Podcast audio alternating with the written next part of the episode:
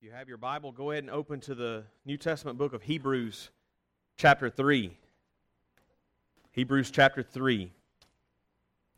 This morning we are uh, picking up again in our, in our study through this, um, this great New Testament book.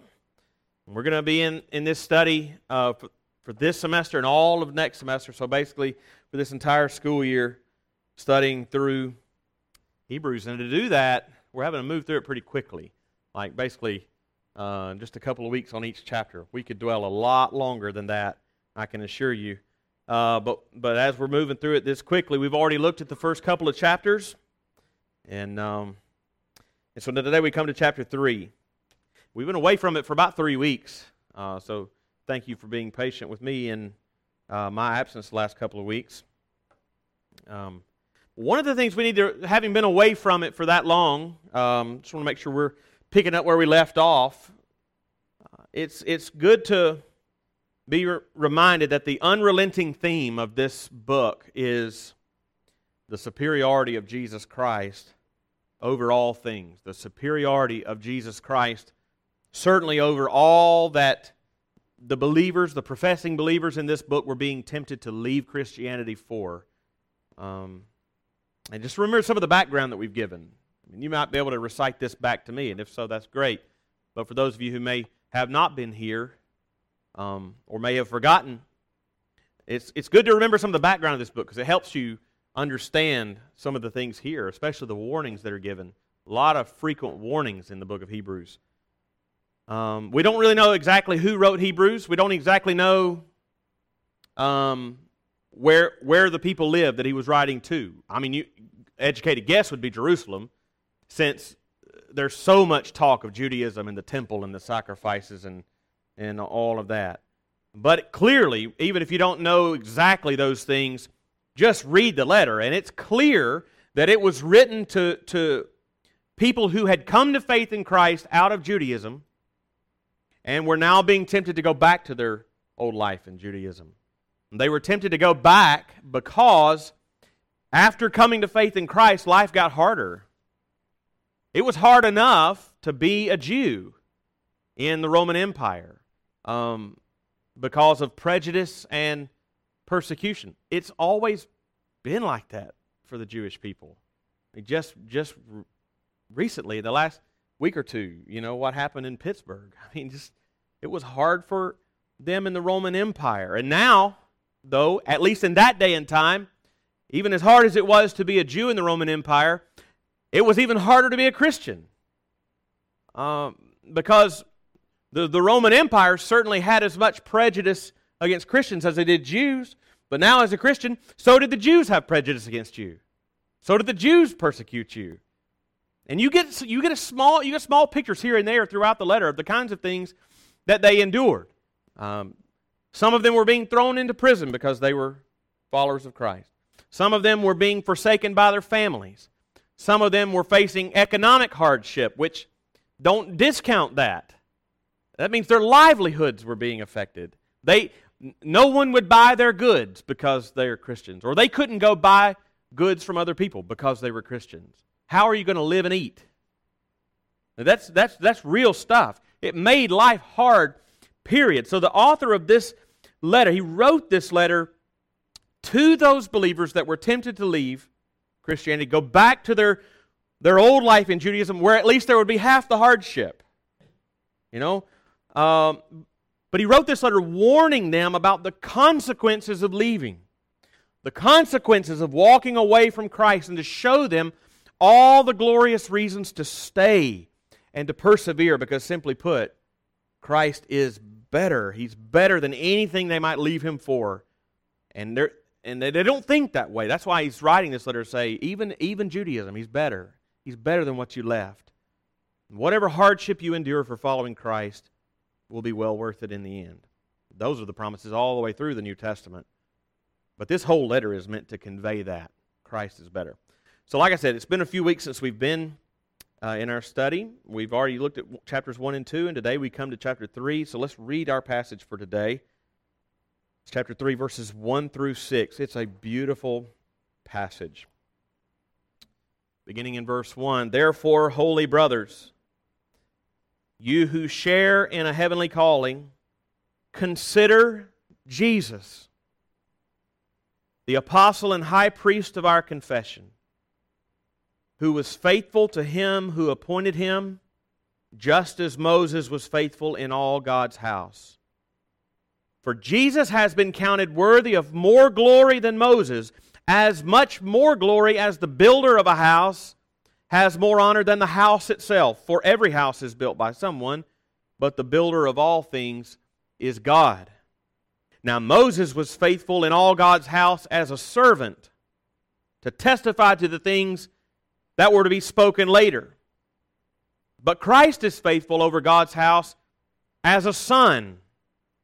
And we are his house, if indeed we hold fast our confidence and our boasting in our hope. All right, let's pray. Father, this is your holy, inspired, inerrant, authoritative, sufficient, clear, and necessary word. It's inspired of your Holy Spirit, and therefore it is without error in what it, it teaches. And it comes with authority to us because it's your word, not the mere word of men. And because it's what you have chosen to reveal to us, uh, and we couldn't know you any other way if you did not reveal yourself to us. This is a necessary word to us because without this, we don't know you. And it's sufficient for all we need to know for faith and salvation and life following Christ. And it's clear to us. Some passages are clearer than others, but even the hard passages, we can understand what they mean through the passages that are clearer. But thank you, thank you for this word. So I pray that you would give us minds to understand the truth that is here. And I pray that you would give us eyes to see it first and foremost, and hearts to embrace it and love the truth. Not to dismiss it, not to scoff at it, not to let it go in one ear, ear and out the other, but to, but to embrace it wholeheartedly with our whole hearts. And then give us wills to obey whatever it commends us to do. And give me the help that I need and give us all ears to hear, I pray in Jesus' name. Amen. Uh, that sneeze counted, by the way. um, all right, like I said a bit earlier, the whole book of Hebrews is making the point to former Jews who were tempted to go back to Judaism that Jesus, that the new covenant of salvation in Him, is better in every way than the old covenant that came through Moses. And the first two chapters, if you're thinking back to what we saw then and said then, the first two chapters of the letter were making the point specifically, I guess the sub point to that, that Jesus is superior to angels. That's how, that's how it, it, it, it begins uh, back in chapter 1, and it, it extends all the way through chapter 2. Why comparing, why did it compare Jesus to angels in the first two chapters? Because the scriptures teach that the, the, that the law was delivered to Moses through angels. Sure, sure the, the law came from God to Moses, but it came from God to Moses through angels. It, it says that again and again. It was not on the screen, but just Galatians 3.19 is one of, the, one of those passages that says exactly that. Um, and, uh, and, and for that reason, angels in Judaism were held in, in high esteem and, and high honor. Um, but Jesus is better. He's better than those angels. He's worthy of more honor than the, than, than, than the angels that they revere. The angels were worthy of honor because they came from the very presence of God with the Word of God to Moses. But Jesus is worthy of highest honor because He's God Himself who came. That's, that's the first words of Hebrews. He's God Himself who has come and, and is Himself. He's not bringing a word, He is the Word uh, of the, the, the, the full and complete Word of God for our salvation. So angels are held in high honor, but Jesus is worshiped. No angel is worshiped, and hence chapter 2 included at the beginning of it a, a warning against neglecting Christ and neglecting the salvation that he accomplished for us. But you might have noticed in these first six verses of, ch- of chapter 3 that we just read, you might have noticed that as we come to these verses, the talk about angels is over. Not a mention of angels there. We've been talking about angels since we started Hebrews, but now all of a sudden, we've moved on to something else. Now the comparison is not between Jesus and angels, but Jesus and Moses. Moses is all over this passage. the focus is now shifting to the most pivotal and important person in Judaism, which would be, without question, Moses. Sure, the law was delivered to Moses by God through angels, but it was Moses to whom that law was delivered. And it was Moses who delivered that law to the people. And it was Moses, not anybody else, who was up on that mount, mountain with God for 40 days. And, it, and, and, and, and he was there because it was Moses and not anybody else whom God summoned to be there and received that word from him.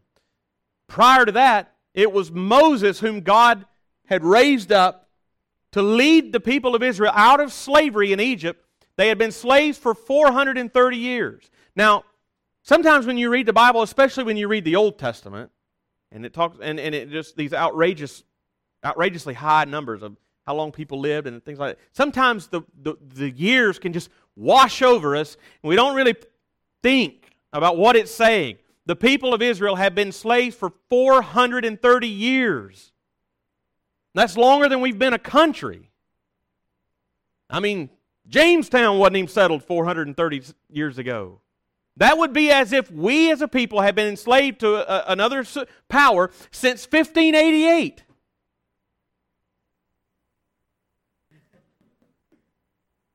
And it was Moses who, uh, for I mean, you, you would think if you've been slaves since 1588, you will always be slaves. But Moses was the one who God used to lead a whole nation of people out of slavery, out from under the mightiest nation on earth at the time. There was no earthly reasoning that could explain their sudden freedom. I mean, there, but, but God worked wonders through whom? Through Moses to do this.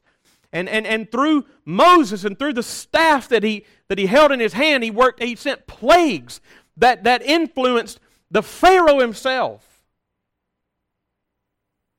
Moses was the very mouthpiece of God. Just, just it's not on the screen. Listen to what, listen to what Numbers. You should read Numbers. Numbers chapter 12. This is what Numbers 12 7 says about Moses. God said of Moses, He is faithful in all my house. That's a foundational passage, by the way, of this Hebrews 3 text.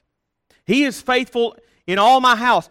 God says, With him I speak mouth to mouth.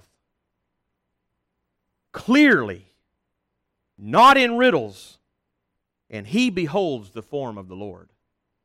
Woo! And it's through him that the first five books of the Bible were given to us. Without the first five books of the Bible, you don't understand the Bible. And it's, so it's kind of understandable that Moses was revered and that the revelation that God gave to him, to us through him, was not anything that these, these Jewish believers coming into Christianity, this was not something that they were easily or casually walking away from. And, and once persecution came, you can understand how easily tempting it would be to go back to that because, after all, God really did speak through him. God really did speak his words to him, mouth to mouth, and clearly, and not in riddles. And on top of that, the Christians, they had come into the Christian faith, and the Christians that they knew, certainly the one writing this letter, the Christians they knew, they're, they're, not, uh, they're not ever saying that God didn't speak through Moses. In fact, they are emphasizing that God spoke through Moses. And at least these, these believers that were being tempted were, at least they thought, they would be going back to something. They wouldn't be leaving God. They would be going back to something they knew really was the Word of God. And it's where, in addition to the fact that it's, it's where most of their families and loved ones still were, and everything familiar. So the comparison now, beginning in chapter 3, between the old covenant and the new covenant now moves away from Jesus and angels to Jesus and Moses. And the argument of the letter will now begin showing how Jesus is a better and a greater Moses. Moses was great. And this passage makes that clear. But his life and all that he said and all that he did was pointing to something and someone who was greater. And obviously, that person is Jesus.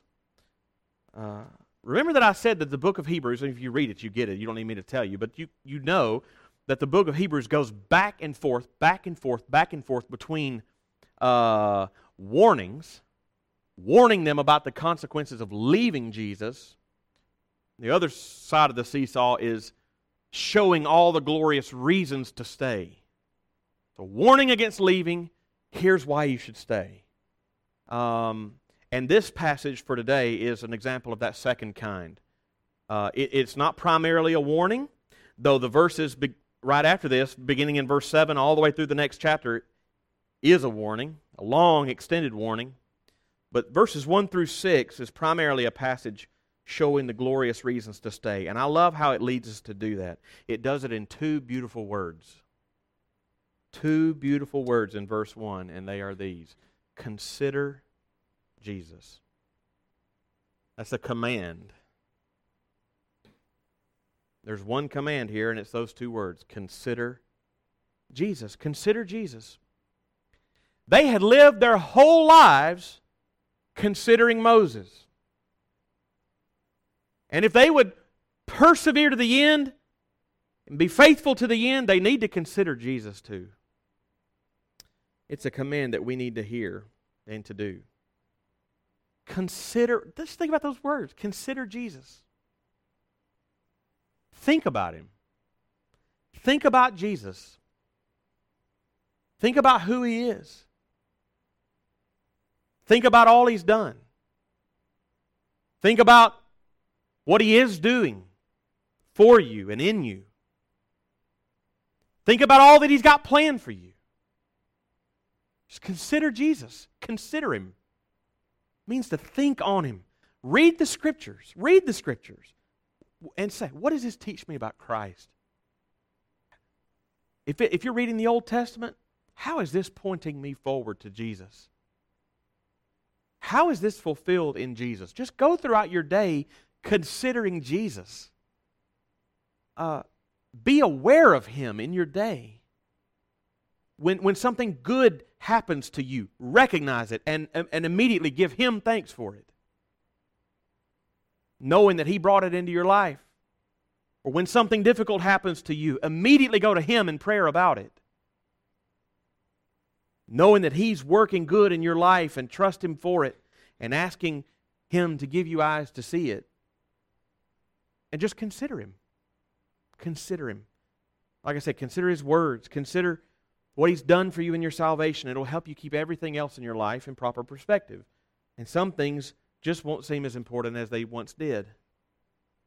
But this passage leads us to consider three things about Jesus. First, consider his faithfulness. We'll see that in primarily in the first two verses. Consider his faithfulness. And then in verses 3 and 4, primarily, consider his worthiness.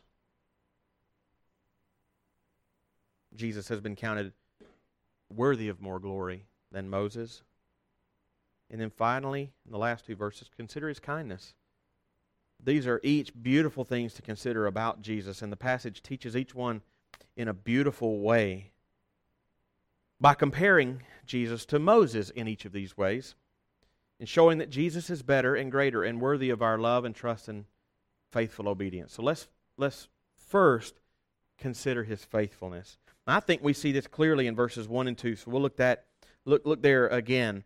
Uh, verses 1 and 2. Therefore, holy brothers, you who share in a heavenly calling, consider Jesus, the apostle and high priest of our confession, who was faithful to him and uh, who appointed him, faithful to him who appointed him, just as Moses was faithful in all God's house. That's right there. Just as Moses was faithful in all God's house. He got that from that Numbers 12 7 passage that we just read. So the faithfulness of Jesus and the faithfulness of Moses is obviously what's being compared here. And and I think to consider, it says consider Jesus, and, and the, his faithfulness is the first thing it puts up here. I think to consider the faithfulness of Jesus here as best we can, we need to focus on two things from these verses. One is um, how was Moses faithful? Because it says Jesus is faithful just as Moses was faithful in all that he was given to do. So we, let's think about how Moses was faithful. But then, two, to see how Jesus' faithfulness was, how it exceeded Moses' faithfulness, I think it hinges, a lot of it hinges on one word in these two verses, and it's that word apostle. Consider Jesus the apostle and high priest of our confession. What does it mean? In what way is Jesus an apostle? uh, that's interesting. We're going to focus on those two things. So, looking at the end of the passage first, just as Moses was also faithful in all God's house. So, let's consider Moses' faithfulness. And um, like I said earlier, what's unique about uh, this is that the writer of Hebrews is not telling these Jewish Christians that they need to forget about Moses. You need to forget about Moses and, and just focus on Jesus. He's not telling them that at all. He's saying, no, look again at Moses. Look at Moses. Consider Moses. And if you do, you'll be able to see and understand Jesus more clearly. The better you understand Moses, the better you'll understand Jesus. That's what he's saying to do. So Moses is exalted here, and we can see just how exalted Jesus is by comparison. And the faithfulness of Moses is put forward here. So, where and how do we see the faithfulness of Moses in the scriptures? Well, where do you start? Um, I thought and thought, how do I, how are we in just a few minutes going to lay out the faithfulness of Moses? What it leads us to do. Um, well, I think though the faithfulness of Moses just happens to be highlighted for us later in the book of Hebrews in chapter 11. So let's turn over to Hebrews chapter 11. This is a great uh, faith chapter. What we have in Hebrews 11 is this whole litany of Old Testament saints who are referred to in chapter 12 as a great cloud of witnesses. And, and in chapter 11, you have them itemized and the great and tremendous lives of faith that they lived. And, and it talks about Moses uh, beginning around verse 23. And about Moses, it says, for example, in verses 24 and 25, by faith, Moses, when he was grown up, refused to be called the son of Pharaoh's daughter, choosing rather to be mistreated with the people of God rather than to enjoy the fleeting pleasures of sin. So he was faithful in this sense. He was faithful to, to God's calling on his life to, to lead the people of Israel. And that's not anything to it, it's not anything to, to, to dismiss or discount. I mean, that would result for him, this verse says, in a lot of hardship and a lot of mistreatment, is the word it says. When he could have lived a whole life of absolute luxury in Pharaoh's house. Why did he do that? Why did he choose the, the life of mistreatment over the life of luxury. Verse 26 says, He considered the reproach, reproach of Christ greater wealth than the treasures of Egypt, for he was looking forward to the reward. It's phrases like that. He was looking forward to the reward. That, that's why they're saying if, you'll, if you understand Moses, you'll understand Jesus. He understood that his life was serving something greater, and, and, and, and even he knew uh, his life and his calling pointed forward to Christ. More on that in a minute. But if you keep reading in Hebrews 11, come to verse 27. By faith he left Egypt, not being afraid of the anger of the king, for he endured as seeing him who is invisible. I, what does that phrase mean? For he endured as seeing him who. I like uh, different translation. I think word that a little different. The CSB, the Christian Standard Version, says for Moses persevered as one who sees him who is invisible. He persevered because he saw God clearly.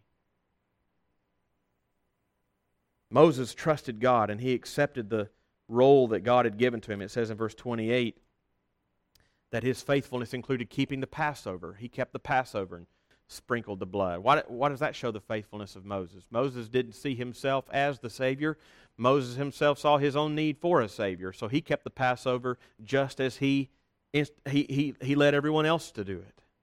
He trusted that God was going to bring redemption, and he wasn't the Redeemer. Verse 29 says that he trusted God in the Exodus to protect them and to keep his promises, which he did. For example, as they, that's the example it gives as they crossed the Red Sea.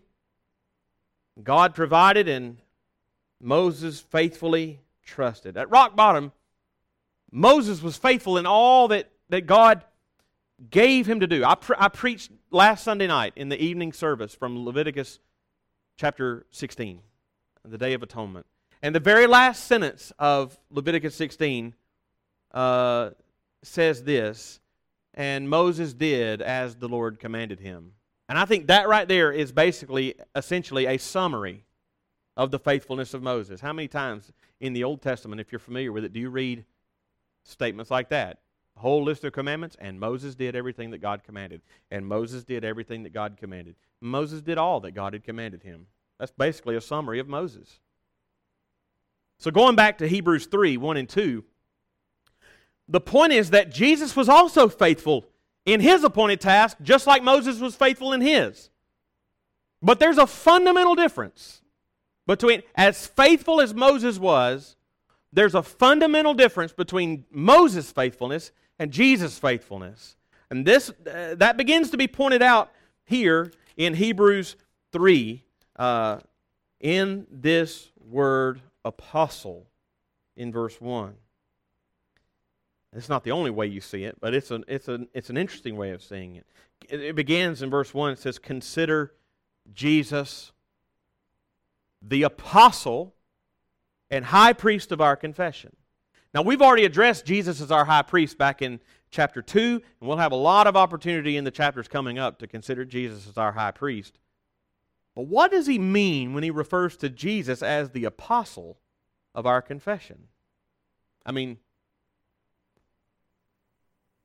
I think of Paul and Peter and John and those guys as apostles. I don't really think of Jesus as an apostle, but what am I to do with this? Scripture says he was. In what sense is Jesus an apostle? Well, the, the word apostle literally means one who is sent, a sent one.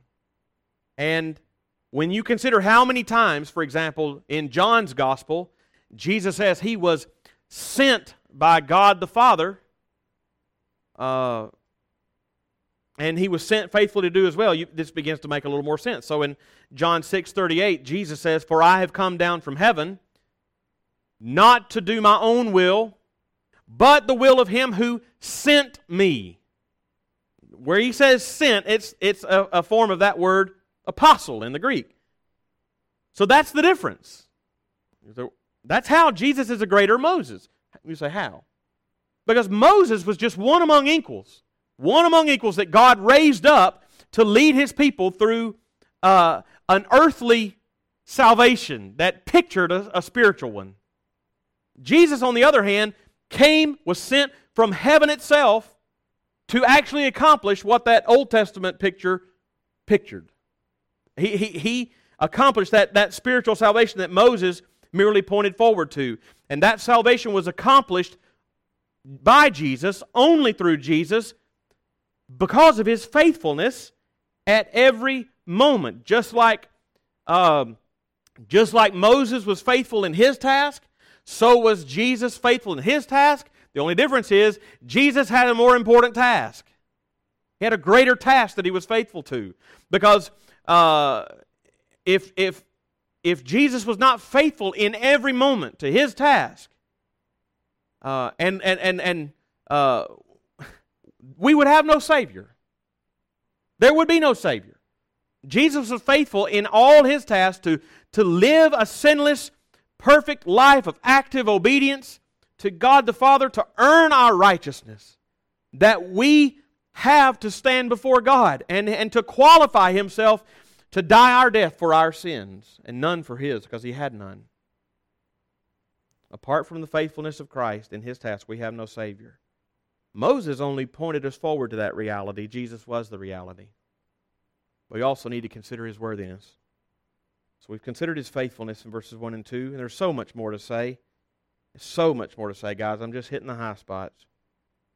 We'll see this mainly in verses 3 and 4. So if you look at verses 3 and 4 again, you see outright that it says Jesus has been counted worthy of more glory than Moses. And the reason it gives that Jesus is worthy of more glory is it, it, it explains that in verse 3 by way of an analogy.